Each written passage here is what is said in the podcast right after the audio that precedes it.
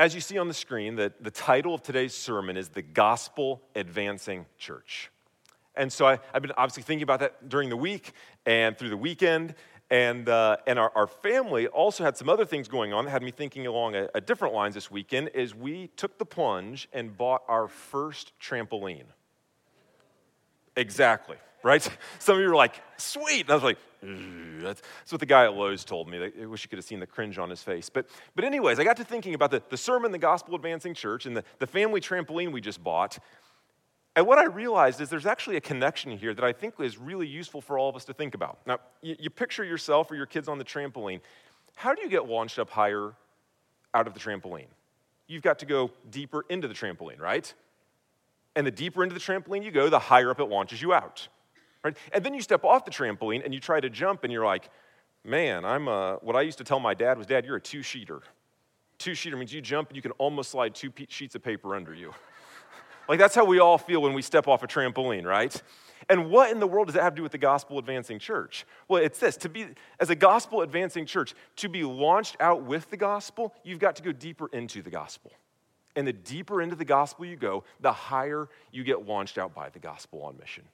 And when you step out of the gospel, and hey, I can just do this on my own. Like, I don't really need to pray that hard about this. I don't need to really prepare myself in this way. I don't need to really meditate that much on the person and work of Christ. Well, you're, you're a two sheeter at that point. You're, you're not going very far on mission because you've separated yourself from the gospel. You got to go deeper into the gospel to be launched out by the gospel. And so we'll, we'll explore that theme today through Acts 11 and the gospel advancing church. And, and what I want to do is ask a couple of questions of the passage that will kind of guide us as we go through and then draw a few conclusions for us. So the questions we're at, we'll ask are simple ones. They're just this we'll say, which gospel advances? We'll ask, to whom does the gospel advance? And we'll ask, how does the gospel advance? Not particularly complex, um, but just ask this as we walk through. So let, let's start here. Which gospel advances? Look back at your copy of the scriptures. I'll read the first three verses of Acts 11 again as we ask which gospel advances.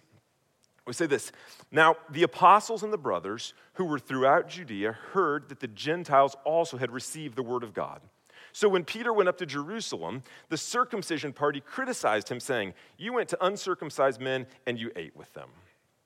Now, I know you're here on the 4th of July and we're already talking about circumcision. The first 10 minutes, you're like, what in the world is going on? So let, me just define a couple of terms here and stick with me and we'll work through some of these things. You see, the apostles and the brothers, right? They're Jewish Christians that, that are going out and they're hearing that the gospel had gone to Gentiles.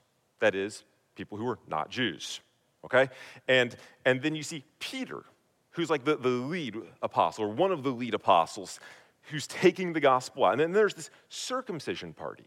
And, and who, who are they exactly? The, the circumcision party was a group of Jewish Christians who had understood their circumcision to be how they were really made right with God. So that they were, we think, really saved people. They were really Christians, really regenerate persons, but they'd had a mistaken identity at some point along the way that they were, they were thinking that their, their circumcision maybe was a deeper identity than who they were in Christ. Okay, and so, so those are the groups that we come to. And so the, the question being asked is which gospel advances? Because there's a gospel that goes to the unbelievers of here's how you're saved through Christ. But there's also a, a gospel that needs to go to these circumcised people, the circumcision party, to say, hey, here's who where your deepest identity ought to lie. So, what is this gospel that's going forward, both to believers and to unbelievers. And it's a simple message you'll find across the entire Bible that God saves sinners through the person and work of Jesus Christ. Stated differently, it is that there is divine grace for the undeserving. Yeah, I'm undeserving. Yeah, I'm undeserving too. There's divine grace for the undeserving. That's, that's the gospel that we see going forward. You see it on the screens there, Acts 4 11 and 12. Peter, in a previous speech, would explain it this way. He would say, This Jesus, is the cornerstone that was rejected by you, the builders, which has become the cornerstone. And there is salvation in no one else, for there is no other name under heaven given among men by which we must be saved. Or over in the book of Romans, chapter 6, verse 23, we would read, For the wages of sin is death, but the gift of God is eternal life through Christ Jesus our Lord. This is the gospel that's going forward divine grace for the undeserving, that God saves sinners through the person and the work of Jesus Christ. Now, you ask, what, what does Peter's vision have to do with all of this? The, the sheet coming down, the animals, all of that business? It'll be simple an explanation. There were animals that, under the previous ethical code that God had given, were not to be touched or eaten or anything like that. And, and God is saying to Peter, hey, what was formerly unclean, you couldn't touch these, you weren't supposed to eat these, now you can. And by analogy, the gospel had previously been reserved for Jews, and now it's going out to Gentiles, to the rest of the world. There was food that you weren't supposed to touch, animals you weren't supposed to kill and eat, and all that, and now you can. And the gospel was previously for the Jews, and now it's for the whole world, for the Gentiles. That, that's the point of the, of the vision there. What's more interesting to me is why is the vision re repeated in chapter 11 after it's just stated in chapter 10? And throughout the Bible, maybe you've, you've heard this before, when something's repeated, it's God's way of saying this is really important. When you see something repeated, it's really important because in the book of Acts, we could have simply said, yeah, these guys got upset that Peter ate with the circumcised or with the uncircumcised people, and he just told them about what happened in chapter 10. But he doesn't do that. Luke, as he writes the book of Acts, re records the vision to give us a warning to say, look, guys, the error that was made by the circumcision party is an error that you could make as well. You see, they had mistaken where their deepest identity lied. And that's an error that you can make as well. So I hope that you wouldn't make the exact same error. I hope that you're not idolizing circumcision like they were. That'd be weird. But there are other ways that we do idolize things, that we do find our deepest identity in things we ought not. And we might call these faulty gospels, right? Wrong sources for our deepest identity. There, there are these all around us, right? There's what we might call the moral society gospel, where we idolize getting the society back to a more moral place. this might be you if, if a failure to overturn Roe v. Wade raises your blood pressure more than 1.5 billion people without the gospel. Maybe that's you. And I would encourage you to look back at Romans 10, 14, and 15 that says, How beautiful are the feet of those who take the good news out. That'd be a great passage to, to meditate on this week. Or maybe it's the, the prosperity gospel where we idolize our prosperity. And let me just help you think about a scenario here. Maybe Tuesday when the markets reopen, if, if the bottom were to fall out of them and you just watch your portfolio tanking, would you see this as an opportunity to tell your coworkers as they're freaking out where your true security, where your true inheritance is found? Or would you be losing your mind as well? If that's you, maybe 1 Peter 1 3 would be a great spot just to, to anchor yourself this week. Where we're told that we have an inheritance that is undefiled, unfading, kept in heaven for you. It's imperishable, is what Peter would say. Maybe that'd be a great passage for you to look at. What's another faulty gospel we think of? Well, there's, there's the spiritual performance gospel, where we idolize our own spiritual performance. And we might find it difficult to believe that God loves us, that He really loves us while we're angry at our kids, or while you're fantasizing about a different spouse, or while you're bitterly refusing forgiveness. Does God really love me at that moment? Maybe you've begun to idolize your own spiritual performance as the basis for God's love for you. And I just, I'd push you back to Titus 2 11 and 12 that says, The grace of God has appeared and brought salvation to all men, and it trains us to renounce ungodliness and live a righteous life. That it's the grace of God that brings salvation, and it's also His grace that meets you when you are not being righteous, and it makes you righteous. Titus 2 11 and 12 may be a passage for you to sink your teeth into this week. You know, it's, it's, the 4th of July. We're here, and, and I, I love all the festivities that are here. I'm incredibly grateful for those who have given their lives to make freedoms available to us that we all enjoy today. Many of you in this congregation have served in our armed forces, many in my family have. But we, have got to be honest and recognize that there's a, there's a patriotism false gospel that we could easily slip into, where our deepest identity, our deepest loyalty is more to America than it is to Christ. And this might be us if, if we see pro athletes kneeling for the anthem, and that gives us more heartburn than our neighbors being on their way to hell, then maybe we've slipped into that false gospel, that our deepest identity lies somewhere it ought not.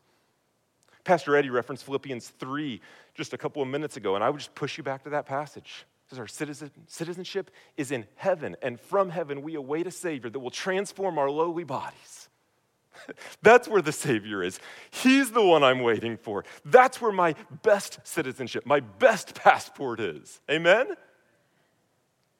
Guys, there's all kinds of faulty gospels out there, and we need the true gospel to advance. The gospel of, the, of Jesus Christ, of divine grace for the undeserving, that God saves sinners through the person and work of Jesus Christ. This is the message we proclaim to unbelievers for the salvation of their souls. But it's also the message we proclaim to believers and to ourselves because it's the only message that can melt away our idolatry of other false gospels.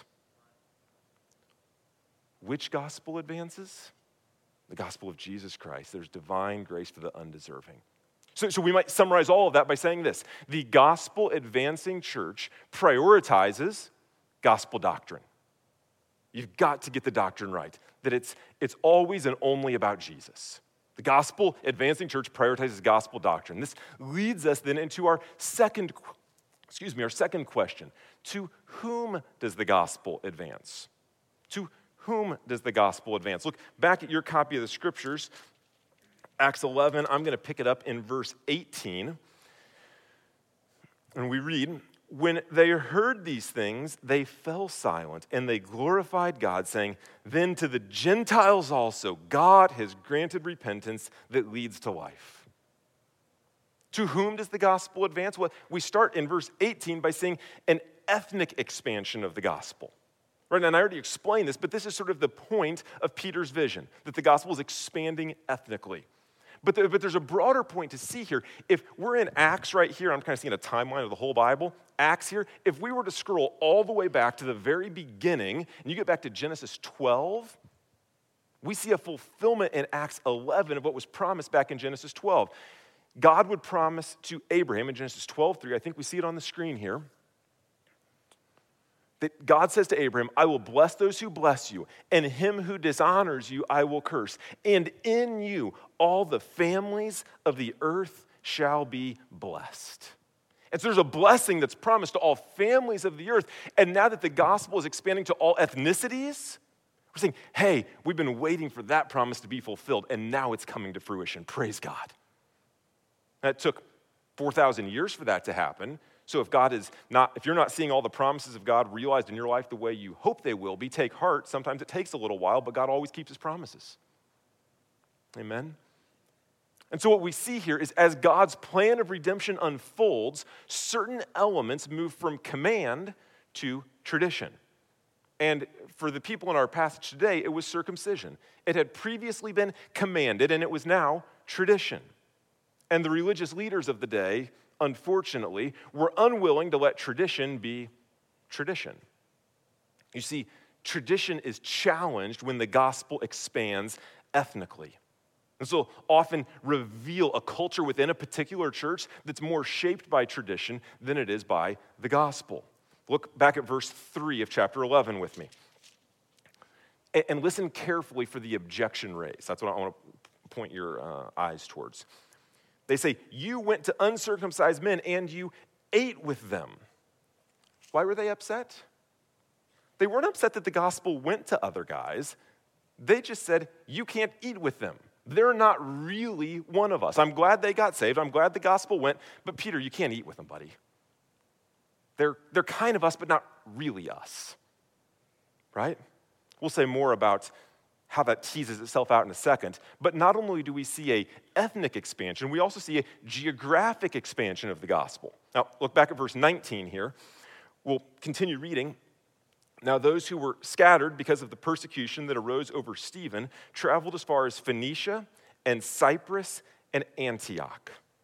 Now, you start listing out all these different locations, and most of us have a hard time figuring out how to get, you know, around 465, much less where all these other places are. So let's, let's get a map up there and start to see where we're at. The first city you see is Joppa, uh, highlighted. That's where Peter's at when he has the vision, just helping us get our bearings a little bit, okay? Now, the next place I want to point out is Judea. That's, that's the region. Jerusalem is just to the north. It's like Indianapolis is in Indiana. Jerusalem is part of Judea, a little bit like that. Phoenicia then is to the north a little bit. And this is the first place we see a geographic expansion of the gospel. And when you hear Phoenicia, I just want you to hear people on the other side of the tracks. That's kind of the idea that we're hearing. You see two coastal cities there on the west coast, Sidon and Tyre, known for their rampant immorality. Okay, to get from Judea at the south to Phoenicia to the north, you have to go through Samaria, which was basically considered to be full of a bunch of inbreds. Crass way of saying it, but that's the way they were seen and hated at the time. And so, if anybody's from Phoenicia, they're just from the other side of the tracks, would be how that was understood in the first century, okay? Now, there's other places the gospel expands to, so let's zoom out the map a little bit. And you see down where that arrow is, that's where we were just talking. That's where Joppa, Judea, Phoenicia, all that is. The next place the gospel expands to is Cyprus. A Cyprus, you see, there's this island composed of seafaring people. I, I learned this week if you're from Cyprus, you're called a Cypriot. Did anybody know that already? Several of you did. I'm impressed, Mrs. Campbell. Well done. I didn't know that until this week. They're, you're a, a Cypriot.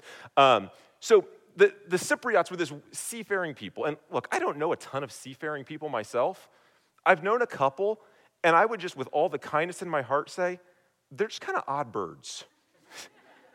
They're not bad guys, they're not bad women, they're, they're just different, right? And maybe you know something, it's like, yeah, they're, they're just a different kind of guy different kind of girl, and, that, and that's okay. But you've got in Phoenicia people on the other side of the tracks. In Cyprus, you got these seafaring people, they're, they're just different. And then the third place the gospel expands to is Antioch. There you see up the coastal city. It's a massive, massive city in the Roman Empire, probably the third most important city, where it's right at a critical trade route. And so when, when you think of the gospel expanding to Antioch, you think of like a, an, an urban snob a little bit we're in this massive city and we're better than you. And, and so, so if you think about this in, a, in more of a, a first century or a 21st century context, it'd be like we're here for church and you have two dozen people from Kentucky walk in. That's the Phoenicians. And they're wearing like short cut off jean shorts with a NASCAR tank top and American flag bandana. They just come marching, you're like, this is interesting. And then, and then right behind, oh, Jackson, is that you? You've even got the mullet to match. I love you, man. Um, and then, and then on top of that, you have a bunch of Canadians walk in. And they're wearing their maple flag shirts, and they walk and they sit right next to them, right? And then you got a whole bunch of New Englanders walk in with their Tom Brady jerseys. And they all sit next to each other, and you're like, yeah, it's just, this doesn't feel right. Like, what's going on here? Right? Do, do you see how when the gospel expands geographically, it challenges our traditions. It's like, oh, this just feels different, right? I don't know what's going on here. And so there's a, there's a helpful question we can ask. Whereas in the first question, which gospel advances? What's my deepest identity? Here we're saying, to whom does the gospel advance? What shapes our corporate deepest identity? Right? You see, the true gospel goes out and it saves people, but it also must create a gospel culture where the outsider is warmly welcomed. For people who look different than us, who think different than us, who behave different than us, are warmly welcome. Gospel doctrine must create gospel culture. And this idea, the gospel culture, that there's a warm welcome for outsiders, is critical for us existing as a gospel advancing church. Or if you'd like to know more about that, I would just push you to this little book here by Rosaria Butterfield called The Secret Thoughts of an Unlikely Convert. Rosaria was a, an activist in the LGBTQ community. Uh, she led a, a, lesbian lifestyle, and she was welcomed. There was a gospel culture she found in Syracuse, New York, where she was welcomed in and actually came to faith in Christ through being welcomed in a way that she didn't think religious people would. If you want to read it, it's also great on audiobook. You can listen to it there. I would highly recommend to see how does a gospel culture play a critical role in being a gospel advancing church. You'd see it there. You know, we've kind of joked about ways that the, uh, the first century would be maybe opposing various traditions, and we've laughed about it in the 21st century as well. But I think there's more here for us to think about. You know, growing up, I would have wondered can I be a Christian and play cards? Can I be a Christian and go to the movies? Or if there's a Christian who plays cards and goes to the movies, can we really welcome them in? And like, yeah, maybe we've moved on from those things in some ways. But we also ask, I think, different questions that still requires to say what shapes our deepest identity. Things like, could I warmly welcome, welcome a Christian who drinks beer and is all tatted up? Can I warmly welcome them? Can I warmly welcome a Christian who fights more for immigration reform than for abolishing abortion? Can I warmly welcome that Christian? Or can I warmly welcome a Christian who thinks differently about choices for their kids, whether that be how they think about vaccines or educational choices or how they discipline them? Like, can I warmly welcome that Christian? See, there's all kinds of ways where our corporate identity can be shaped by something besides the gospel. And I want to exercise a lot of care in this because there are different levels of acceptance, but genuine care and a warm welcome are not optional. They're just not. You see, sometimes we might say, I'm going to warmly welcome this brother or sister into membership at Parkside. That might be what the, the level of acceptance looks like. Or, or maybe you say, hey, I'm going to warmly welcome this brother or this sister, and we're going to have a meal at my house, and we're going to hang out, we're going to have a great time. But I'm going to say, you know what? I think where your convictions are at, there's another gospel preaching church down the road that I can help you get connected to. And that might be a better fit, right? We recognize that as well. And then there's other times where I'm going to warmly welcome this, this brother, this sister in and say, man, the more we talk, what you're saying to me seems incompatible with being a Christian. Can you help me understand how you see that differently? But the only way we get to any of that is through a gospel culture that warmly welcomes the outsider. All right, we said that gospel doctrine is divine grace for the undeserving, and a gospel culture is a community, all of us together, that's warmly welcoming others.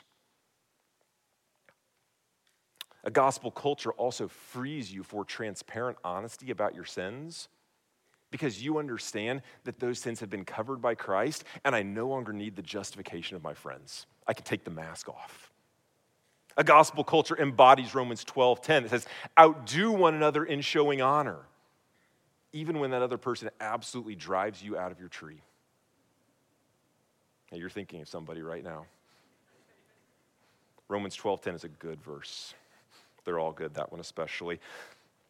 A gospel culture allows the gospel to shape our deepest identity, such that even in really uncomfortable conversations, I can embody James 1:19 that says, "Let every person be slow to speak, slow to anger, quick to hear." I think I got that backwards, but you know the point of it. Look back at Acts 11:18 with me. There's good news for us. We start out where there's not a gospel culture. Like Peter, you can't even eat with these dudes. But look what happens at the end. Verse 18 When they heard these things, they just listened.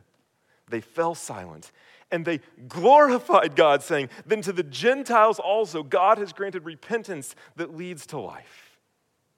Their culture was transformed by the gospel. I'm going to listen to what God has to say, and I'm going to respond in faith and obedience.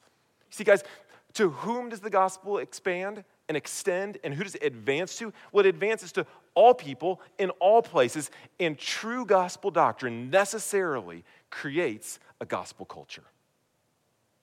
So the first two points, then, you just summarize is this gospel doctrine plus gospel culture, which leads us to our, our third question we're asking as we move through Acts 11 how does the gospel advance? How does the gospel advance? Look back at Acts 11, verse 21 we read, And the hand of the Lord was with them, and a great number who believed turned to the Lord. A great number believed. And then down in verse 24, the, the last sentence of verse 24, and a great many were added to the Lord. So the gospel clearly advances. There's a great many that are added to the Lord. But the question, of course, is how? How did this take place, right? Well, verse 5, at the very beginning, we find Peter praying. And it doesn't appear to be any kind of like a particularly special time of prayer, just a normal daily.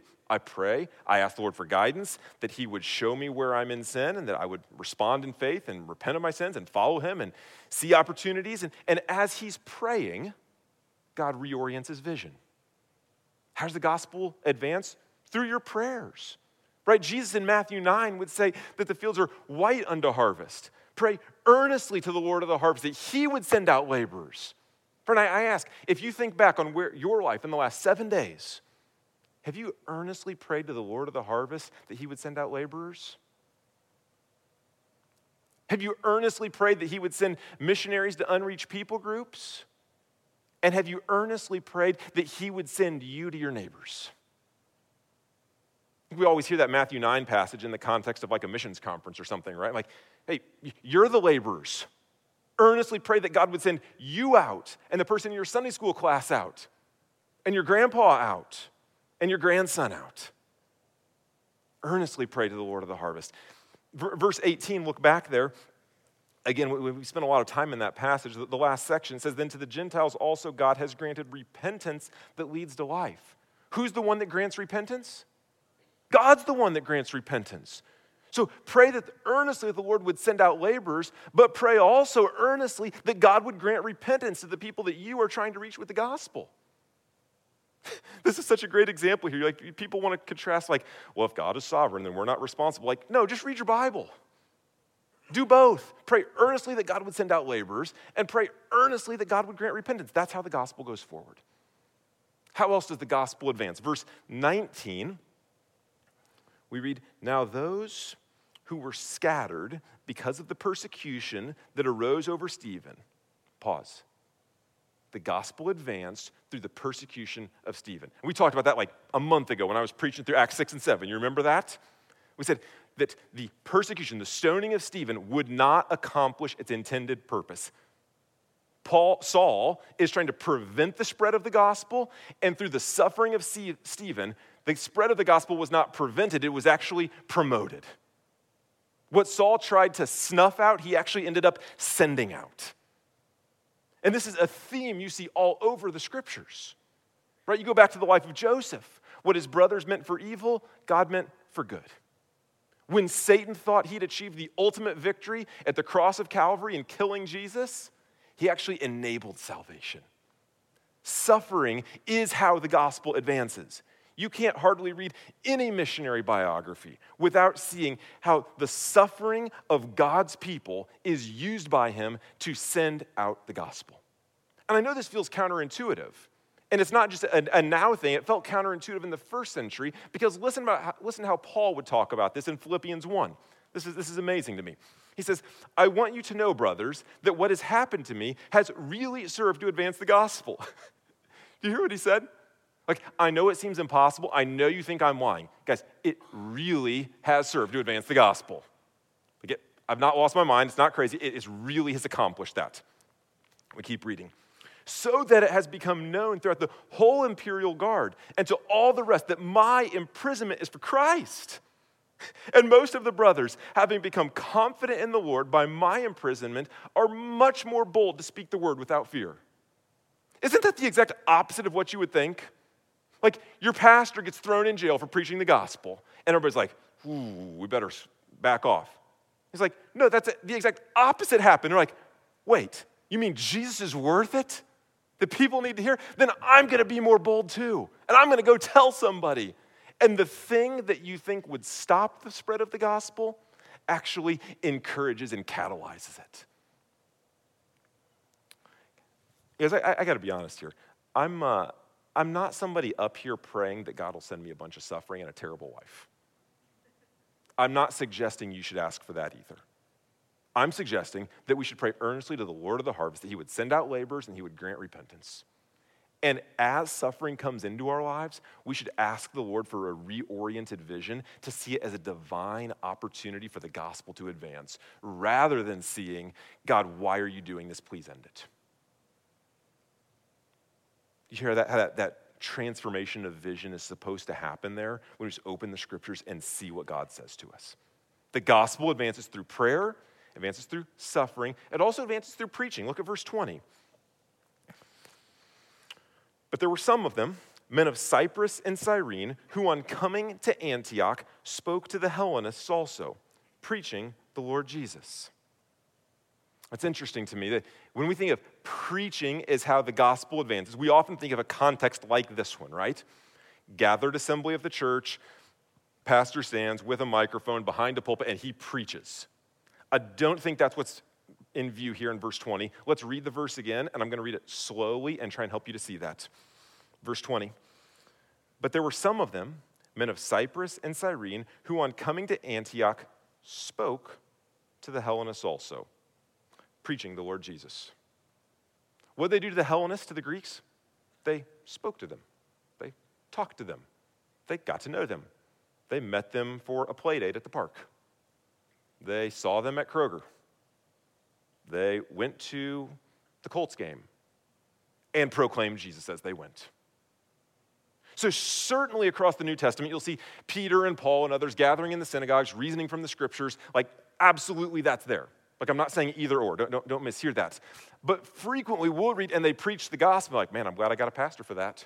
Like, no, that's not what it's talking about. It's like they went to the Hellenists, they spoke to them, and proclaimed Christ as they were getting to know these people.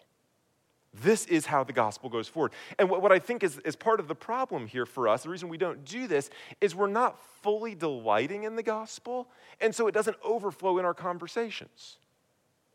We're like, I, you, you, guys hear me. You, like, you know I can't stop talking about my kids because I just delight in them. I love them.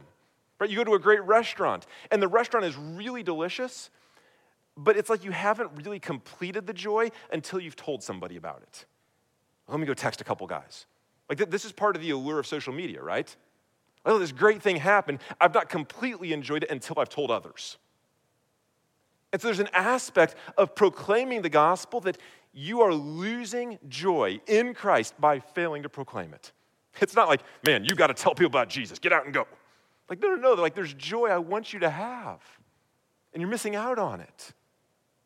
C.S. Lewis would, would say this in his own more eloquent way, but, but it's a similar thought. He'd say, We delight to praise what we enjoy because the praise not merely expresses, but it completes the enjoyment. It is its appointed consummation. And when something is so good, so enjoyable, so delightful, what do we want to do?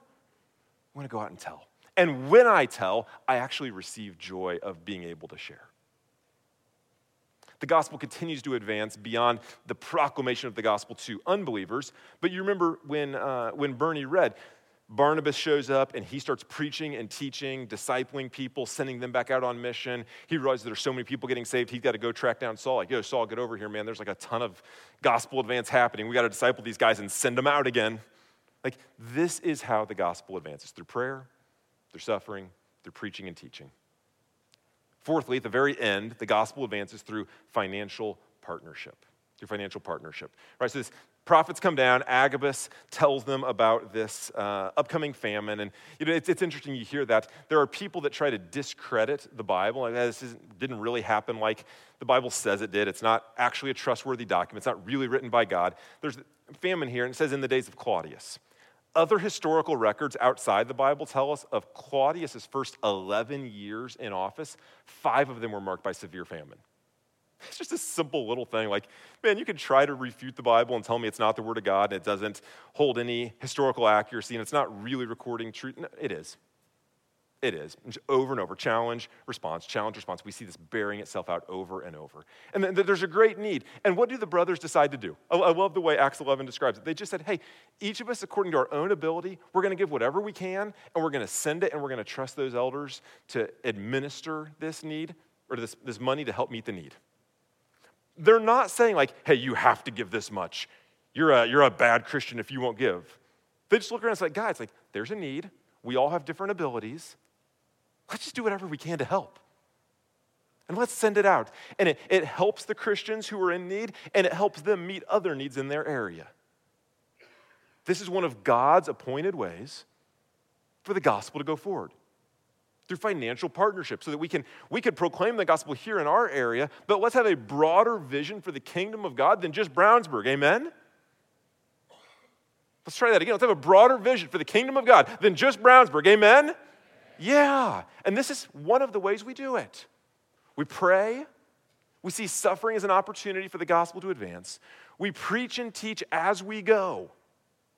And we financially partner to see the gospel advance. So you could sum it all up, and you'll see it on the screen here saying gospel doctrine plus a gospel culture plus a gospel mission equals a gospel advancing church. Can I just invite you this morning to do a little bit of a spiritual assessment? Say, if our church was filled with spiritual clones of you, would we be a gospel advancing church? If you lose gospel doctrines, leave that slide up there for a moment. If you lose the gospel doctrine, there's no message to advance. You stand condemned before God, facing an eternity in hell. Because your deepest identity is in your morality, or in your sexuality, or in your kids, or anything else. You can't lose that. You lose a gospel culture, and you might have beautiful truths about God to proclaim, but your own ugly life hinders the message. You're slow to welcome those who don't look like you, think like you, or act like you. And a church's deepest identity is found in religious traditions or cultural traditions rather than the gospel itself. You lose the gospel mission, and you might love Jesus and love each other, just not enough to tell anybody. The unbelievers in your life, they never hear the message of the gospel and the full enjoyment of the gospel for yourself is never realized. So you've got to have all three. And, and maybe as I walk through that, you sense some weakness there. I mean, I, I tell you, it's, it's easier for me to talk about the Colts and the weather and Fourth of July than it is doctrine. And it's a lot easier for me to, to welcome people that look like me and think like me than it is people that just totally grind my gears. Can I just confess, like, that, that's hard for me. Maybe it is for you too. And it's difficult for me to, to lean into a life of gospel mission because there's just other things that just seem to be easier to talk about. And other things that take my time away besides praying, and other things I'd rather spend my money on. Maybe you're a bit like that. And, and if you are, could I, could I just finish today with like five minutes of encouragement? Would that be okay if we did that? Like, let's just wrap up. Let's just have some encouragement from the gospel for like five minutes as we wrap up and think about these things. You remember at the very beginning, we were talking about trampolines, right? To go deeper into the trampoline is how I get launched higher up. And maybe as you do your spiritual assessment, you're like, Justin, I feel more like a two sheeter than I do somebody being launched up by the gospel. Then let's remember what we do about it. We go deeper into the gospel rather than beating ourselves up with guilt. It's the only message that can truly transform our lives. Maybe you're here this morning and you're unsure of this bit about gospel doctrine. You say, Is Jesus really the only way that I can be right with God? Maybe you're a little bit like Mumford and Sons, and you say, I'm a kind of a hopeless wanderer, a spiritual hopeless wanderer, perhaps. And let me just tell you, friend, Jesus came to earth to die for you and to forgive you of your sins and to make you right with God. That is wonderful news. Because no other religion offers a God, no other philosophy offers a solution where God would become like you and die for you. Right? What, were Buddha's final words? Keep striving.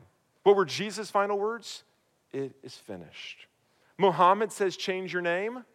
Jesus says, I'll change your heart. Secularism demands endless work to liberate the oppressed, however that's defined. Jesus says, No, no, it's not endless work. I came to liberate you from your true oppression to sin and to set you free in me. You see, ultimately, we're not going to be able to strive like Buddha wants us to. And we're going to recognize that a changed name that Muhammad demands actually isn't that great because we actually do need a changed heart. And we're going to recognize that I can try to end oppression in all sorts of ways, but the work is endless and I can never quite get it done. I need somebody who could get that done. Friend, Jesus came to die for you, to make you right with God. I hope that you will cry out to him this morning, that he would forgive your sins and make you right with him. And I'll be hanging around after the service. I'd love to talk to you about that. But maybe you're you say, no, Justin, that's not me. I, am actually more unsure of this whole gospel culture piece. Can I really offer a warm welcome to people who are so different? Like, you don't, I, I'm Hoosier born and bred, Justin. I don't know if I can really welcome those people. Can I just tell you? We go back to the gospel. What did Jesus do? He welcomed people who were physically and spiritually smelly and diseased. He welcomed the worst sinners of his day And maybe you're the one who feels like a bad sinner this morning because you say, Man, I stink at welcoming people that don't look like me. Can I just tell you, He's standing right now with open arms to welcome you in, even as you are unlovely right now. And it's only as you experience the astonishing love of God in Christ that you can extend that kind of astonishing love to someone else. It's when you experience His kindness that leads you to repentance that you can extend gospel kindness to others that need to do some repenting. It's His kindness, His open arms that allow you to have open arms. Maybe when we go to communion in a few minutes, that's what you need to meditate on. Maybe you say, Justin, that's not me. I, I can welcome people. I'm good at that. I'm, it's easy for me to, to, to do that aspect. But man, gospel mission is the part that I'm uncertain of. Can I really, can I really, after all these years of not telling my neighbor about Jesus, 25 years in, can I really go tell them that message? Can I really engage in gospel mission in that way? Let me just remind you again the person and the work of Jesus. He came not just to welcome people, but he came to save people. Right? He promised, John 20, 21, even as the Father has sent me, even so I am sending you. So, all of you, if you're in Christ, you are already sent.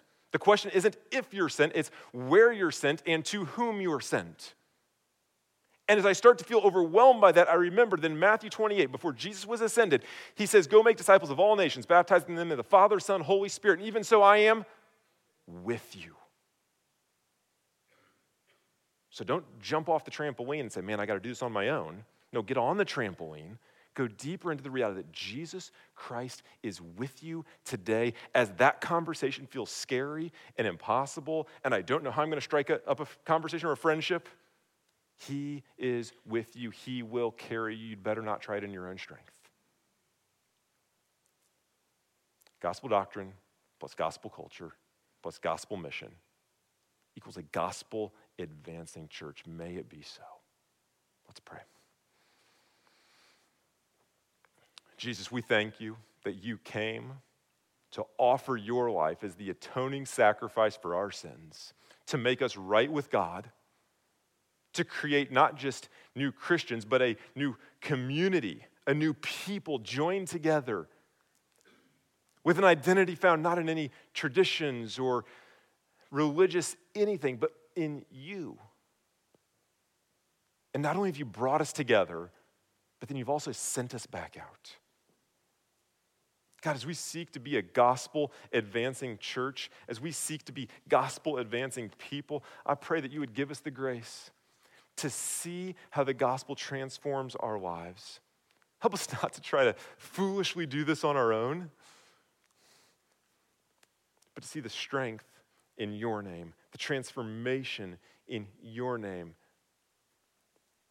and all the glory that would come back to your name. We pray these things in Jesus' name. Amen.